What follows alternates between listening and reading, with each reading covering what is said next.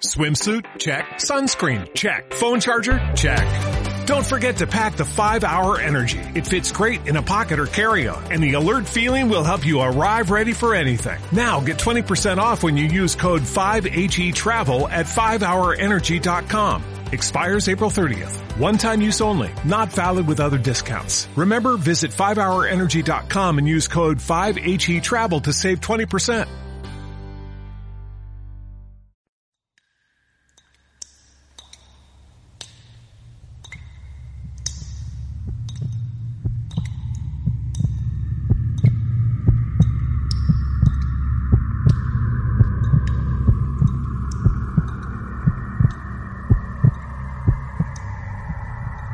Bajo el pozo. Episodio 4. Hora de guardia. Hace unos días, el nuevo me dijo sobre esta camioneta estacionada justo enfrente de la puerta del viejo. Ya saben, de la cafetería. Siempre son camionetas. Su nombre es Rui. Qué bien, pero se nota que la verdad está muy chavo respecto a estos temas. Unos dos años en el oficio, si no mal recuerdo su reporte. Toma muy en serio su trabajo a un punto que se le podría llamar admirable, pero a mi parecer, creo que él es mucho de hablar y poco de hacer.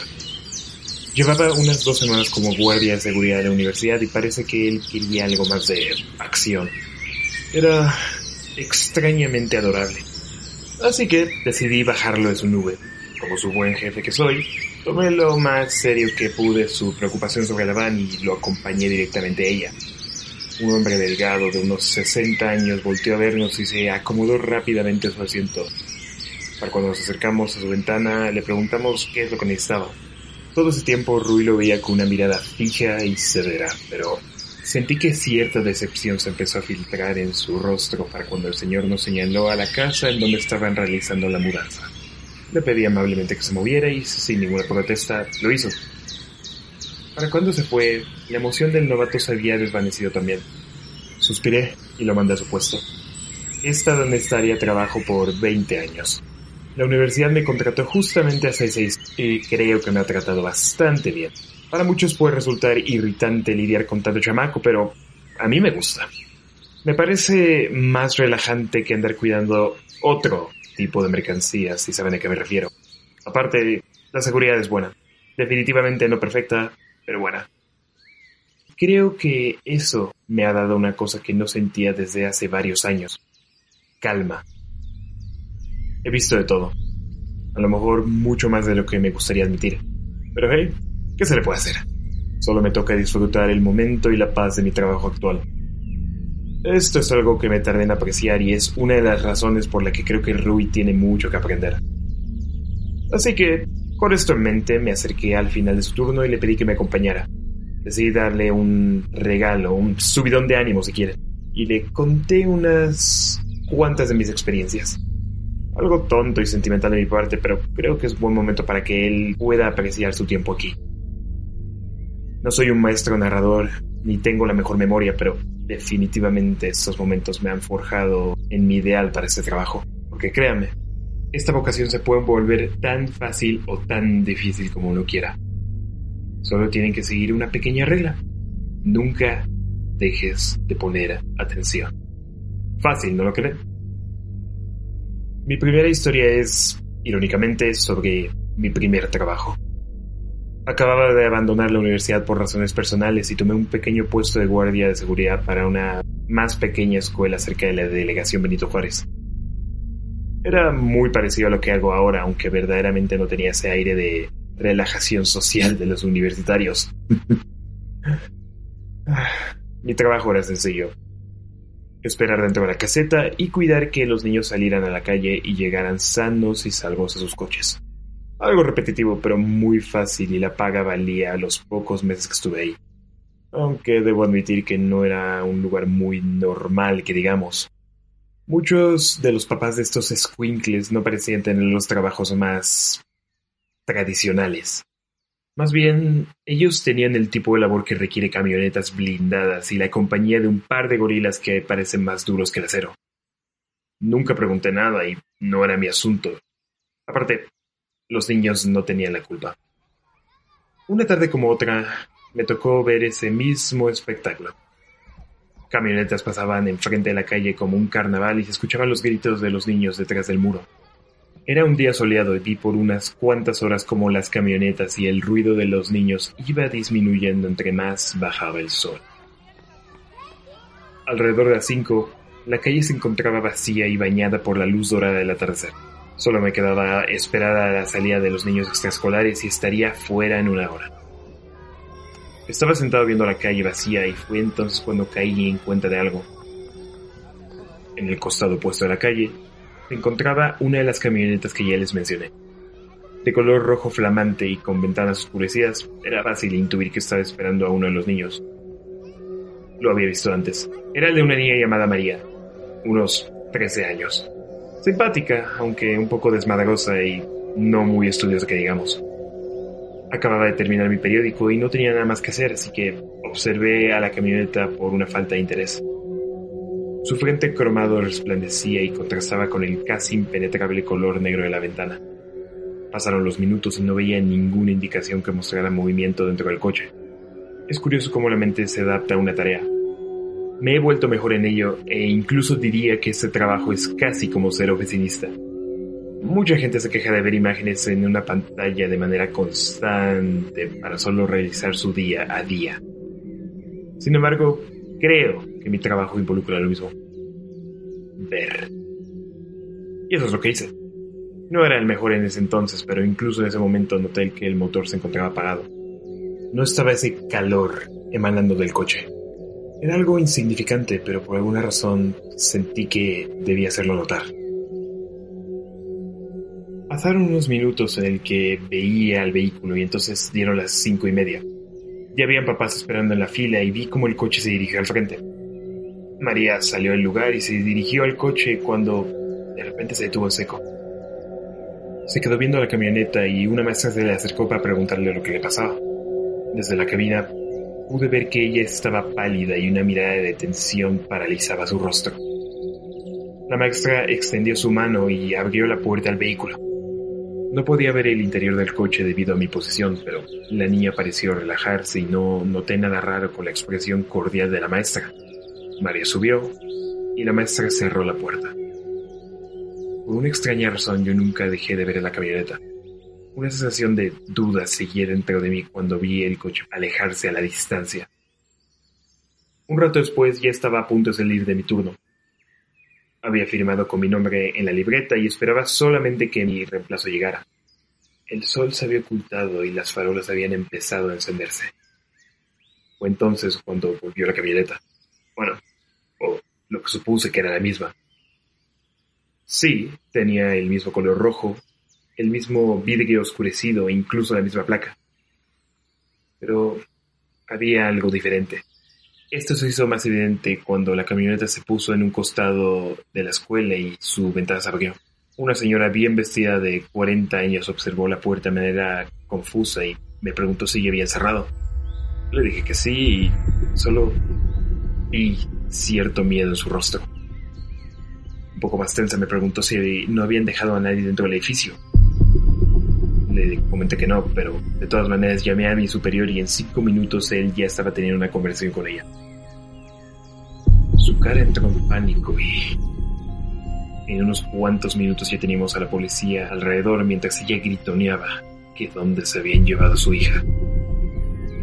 Los meses siguientes se hicieron investigaciones sobre dónde estaba María, pero después de tanto tiempo solo he llegado a tres conclusiones. La primera que no fue posible rastrear tal camioneta. Todas las personas que estaban en el área no pudieron describir una como la que se mencionaba. Segundo, la maestra que entregó a María dentro del coche fue profundamente investigada, pero nunca se comprobó nada de ella. De hecho, ella negó todo e incluso juró que no recordaba nada de la niña de la camioneta. Y por último, que varios meses después del incidente caí en cuenta de lo que fue mi molestia en esa tarde. La camioneta nunca inició su motor cuando avanzó. Y a pesar de su tamaño, nunca hizo ruido mientras avanzaba. Mi siguiente experiencia ocurrió unos siete años después. Fui contratado por una pequeña compañía dedicada a ofrecer servicios de seguridad privada, algo más elevado que involucra turnos más extensos y quedarme en las instalaciones del lugar por lo menos una vez al mes. Era una empresa nacional que te llevaba a varios lugares de la República y en ese momento salió una muy buena oferta de trabajo en Toluca, cerca del aeropuerto. Si nunca han estado ahí, pues la verdad creo que no se pierden de mucho. Almacenes vacíos y oxidados lo cubrían todo y era muy fácil perderse entre esas calles y callejones. Mi trabajo fue justamente en uno de esos lugares un almacén relativamente grande que guardaba piezas de aviones. Yo trabajaba junto a otro cuidador. Lo llamaremos Manuel para esta historia y para proteger su privacidad. Manuel era como un superior, rondando en sus 70 años, delgado y en bastante buena forma. Era también como un amigo. Era muy fácil platicar con él. Pero un problema que él tenía es que era muy cuadrado. Era ese tipo de personas que seguían las reglas todo el tiempo y posiblemente morirían de no hacerlo. Sus reglas en cuestión eran bastante sencillas. Todas estaban anotadas en un pedazo de papel en la caseta. Cosas muy elementales, como verificar que la puerta se encontrara completamente cerrada a partir de las 9, y lineamientos de cómo tratar a intrusos y entregarlos a la policía si era necesario. Cosas así. Sin embargo, la última regla de la lista siempre era confusa. Decía algo como, cuando pase el evento del 17 de octubre, nunca salgas. En letras mayúsculas y rayonadas, el mensaje parecía claro para alguien, pero no para mí. No le puse mucha atención y dejé que pasaran los meses sin tener que preocuparme de qué era. No hubieron problemas y nos la pasamos tranquilo a pesar del horario bastante pesado. El lugar en verdad ayudaba. Estaba localizado en una colonia relativamente vacía, rodeada de terrenos baldíos a excepción del frente del complejo, en la entrada principal donde yo me quedaba todos los viernes. Ahora, el evento en cuestión ocurrió uno de esos días. Unas horas antes estaba tomando un descanso con Manuel y me preguntó sobre mi turno. De manera tranquila le comenté y solo volteó a verme y luego vio el calendario en la mesa. Ahora, con una calma que aún todos estos años no me explico bien. Me suerte, pero con voz firme y clara, expresó que sin importar lo que viera esta noche, no saliera de la cabina entre las 11.45 y las 12. Me dio mucha risa su calma y hasta pensé que estaba jugando conmigo, así que le pregunté qué pasaría si no lo hacía. Igualmente, de manera calmada, me dijo que no hiciera preguntas idiotas, que solo hiciera caso si sabía lo que me convenía. Tristemente me quedé con la duda, ya que él solo se levantó, me volvió a desear suerte y antes de salir del cuarto me dijo, no se te ocurra dejar de mirar. Se ocultó el sol y, a pesar de ser el inicio del fin de semana, casi nadie pasaba enfrente del complejo. Máximo unos tres vehículos en esas noches. Un edificio de madera se encontraba frío y muerto si uno cruzaba la calle. Con una larga y sólida entrada de metal era la única manera de entrar ahí. Estaba completamente sellada y nunca había visto a nadie salir de ese lugar, pero supuse que era una extensión del complejo. Tenía una muy buena visión del lugar y volví a mi tarea de observar el espacio vacío. Digo que lo de Manuel no me afectó, pero la verdad, tomé ciertas precauciones. Coloqué mi reloj con una alarma a las 11.40 y esperé que sonara. El silencio de la calle era profundo y solo interrumpido por el leve silbido del viento y el lejano murmullo de los autos de la avenida cercana. Fue entonces um, cuando sonó la alarma.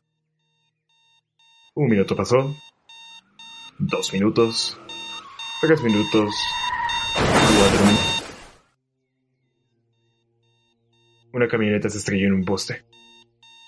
Salió del extremo izquierdo y se estampó en la entrada. Me congelé ahí. El silencio del lugar había sido violado para cuando dieron las 11.45. Recuerdo cómo un hombre salió cojeando de la puerta del conductor. debía tener unos veintitantos y estaba sangrando en la cabeza. Se encontraba a unos 15 metros de la caseta y a través del vidrio sucio vi cómo volteó a ver en mi dirección y abría la boca para pedir ayuda. No lo podía escuchar, pero su rostro daba a entender que sí la necesitaría. Juro que iba a salir, Lo juro, pero no vi cuando el portero se abrió. Detrás del chavo, un abismo rectangular se extendía por la pared de aquel lugar. Fueron 15 minutos. Fue en ese tiempo en que vi que la oscuridad cobró vida y solo se abalanzó contra él. No dejé de mirar, incluso cuando trató de correr en mi dirección solo para ser asimilado. No tuvo tiempo de gritar. La mancha absorbió todo. No paró con él, sino que siguió y siguió hasta que alrededor de la cabina fue cubierto por nada. Pensé que iba a morir ahí, en ese sarcófago de silencio. Esperé, y esperé, y esperé. Y entonces, justo cuando dieron las doce, se disipó. Se metió dentro del almacén y desapareció junto a la camioneta y el chamaco. Nunca dije nada. Y la razón es porque sencillamente no había nada que reportar. El lugar del choque, las piezas desparramadas en, en todo el pavimento se habían ido. Creo que algo me dejó frío en ese tiempo. Algo indiferente. No le pregunté nada a Manuel, solo nos vimos con ojos de entendimiento mutuo y seguí con mi rutina unos 15 meses más. Incluso pasó otra vez. Un choque, un herido.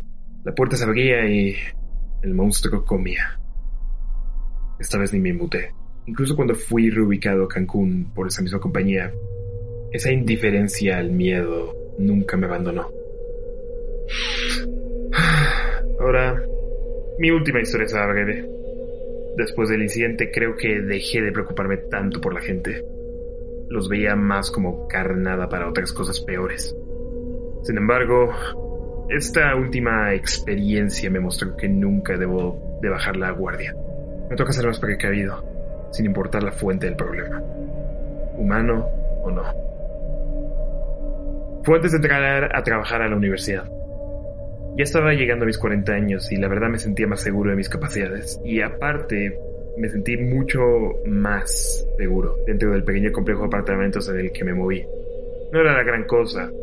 Un trabajo de tiempo completo en el que vivía dentro del estacionamiento del edificio de cinco pisos ubicado en la colonia del Valle. Fue fácilmente uno de los trabajos más cómodos que he tenido. Hasta ese punto, mi vida era un poco nómada y Tenía un cuarto del tamaño de un garage con una cama, calor, una radio e incluso un mini ref y era la gloria. Fue también uno de los trabajos más largos. Tres años viviendo ahí solo estaba encargado de abrir y cerrar puertas. Fue la verdad muy agradable y me dio la capacidad de ser más social de lo que había sido en años. Aquí es donde entra Camila. Era una chava estudiante de finanzas, bonita y bastante inteligente por lo que pude ver. Vivía sola en el apartamento 3C. Interactué con ella unas cuantas veces y la verdad me di cuenta de su cualidad para hacer sentir incluido a todos los que se cruzaba.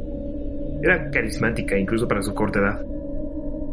Siempre se me decía extraño que no estuviera muchas personas, pero creo que era más la causa de tener un trabajo y estudiar al mismo tiempo. Se veía un poco solitaria. Una noche entre semana estaba dentro de la cabina de vigilancia. Bastante tranquilo por la zona, la verdad. Eran como las 10 y salí a dar mi ronda. El aire frío rodeaba todo, pero no era un lugar solitario. Pasaban coches regularmente y había un local enfrente del edificio. Así que me di la vuelta de 5 minutos y volví a la entrada principal. Ahí es donde la vi. Enfrente de la caseta, Camila estaba viendo dentro de la puerta si buscara a alguien. No sabe por qué, pero lo primero que noté fue su collar. Era un péndulo metálico, de color negro y con brillantinas. Había pasado un tiempo desde que la vi, unos meses quizás. Me acomodé y la saludé y ella volteó a verme. Sonrió y me saludó de la misma manera que lo había hecho antes. Pero aún así algo volvió en mi instinto. Es casi algo involuntario a este punto, pero noté cierta presión en su voz. Era como un ajetreo. Difícil de notar si no sabes qué buscar. Pero en ella había esta esencia de nerviosismo. Le pregunté si necesitaba algo y me comentó que estaba teniendo unas cuantas cuestiones de pago con la renta. Creo que debo mencionar otra cosa. La única persona que parecía ir a visitarla era el propietario del edificio. Un señor de 30 años llamado Miguel. Hace rato que tampoco lo veía, pero no era como que lo extrañara. Era un hombre reservado, con poco sentido del humor y la verdad un carácter de la chingada. Así que, la verdad no me sorprendía que hasta Camila estuviera así por él. Le dije que se relajara y nos sentamos un momento para platicar con ella. Entre más hablábamos, el ajetreo de su voz aumentaba más y más. Hasta que empezó a llorar. Y yo me estaba preguntando si tenía un problema más que la renta. Para dejarlo sencillo, se veía espantada y aterrada. No presioné el asunto, solo me quedé un largo rato con ella para que se desahogara. No soy muy bueno con la gente en sí, pero me gustaría pensar que tengo sentimientos. Hablamos de temas en general y ella se calmó. Se veía más tranquila, aunque ese pánico nunca se fue. Aún así con esto me agradeció y me ofrecí a llevarla a la entrada de su apartamento. Ya saben, como medida de seguridad. Caminamos por la escalera y en un minuto ya estábamos enfrente de su puerta. Ahora no soy tonto. Sabía muy bien que había algo con Miguel y le comenté que nada más podría hablarme si necesitaba algo. No me gustaba la idea de tener que pegarle a mi jefe, pero la verdad no me importaba, se veía sumamente asustada. Ella simplemente me agradeció y se metió a su oscuro apartamento. Volví a mi puesto y así pasó la noche.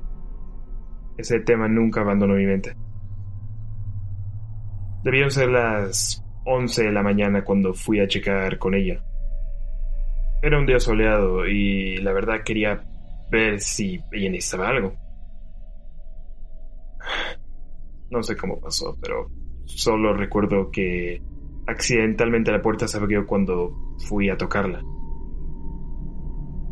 Fue un movimiento lento, pesado.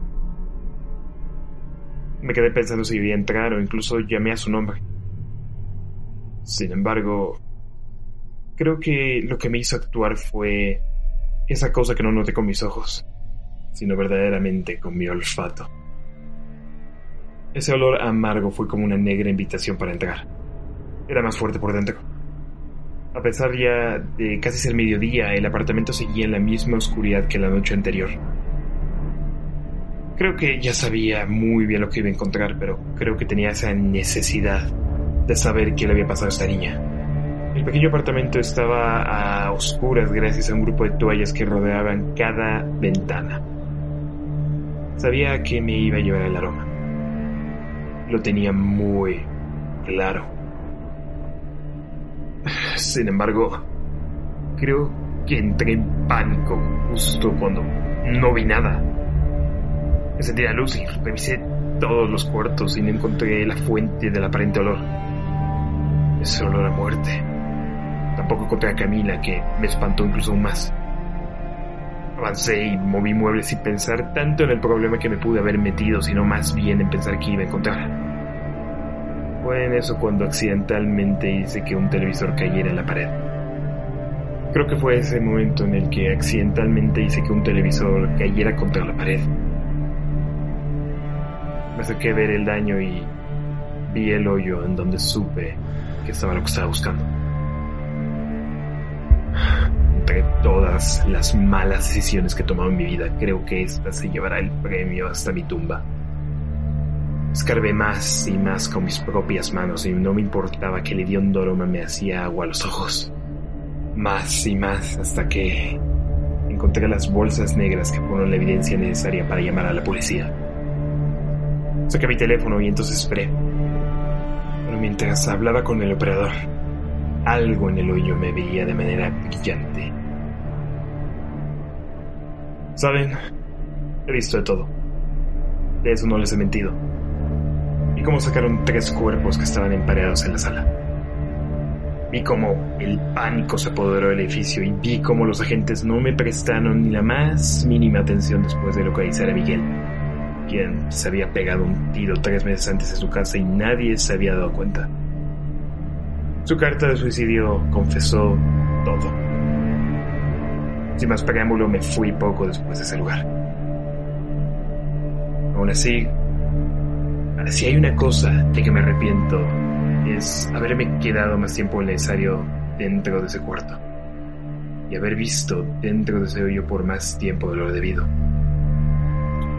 Y sobre otra cosa, me arrepiento. Me arrepiento de haber visto ese péndulo de metal negro con brillante salir de la bolsa negra y hedionda.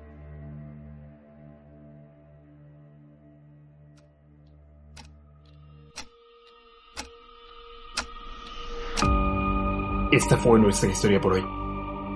Síguenos en Instagram y estate pendiente de nuevos episodios cada semana en tu plataforma de elección. Compártenos en tus redes sociales para ayudarnos a seguir creando más historias. Así que no lo olvides, uno nunca sabe lo que podría salir bajo el pozo. Los hechos, comentarios y opiniones expresadas en este sitio y programas son responsabilidad de quienes lo emiten. Y no reflejan en ninguna circunstancia el punto de vista de la Universidad Panamericana, de sus autoridades y o representantes legales. Purchase new wiper blades from O'Reilly Auto Parts today and we'll install them for free. See better and drive safer with O'Reilly Auto Parts. Oh, oh, oh, O'Reilly Auto Parts.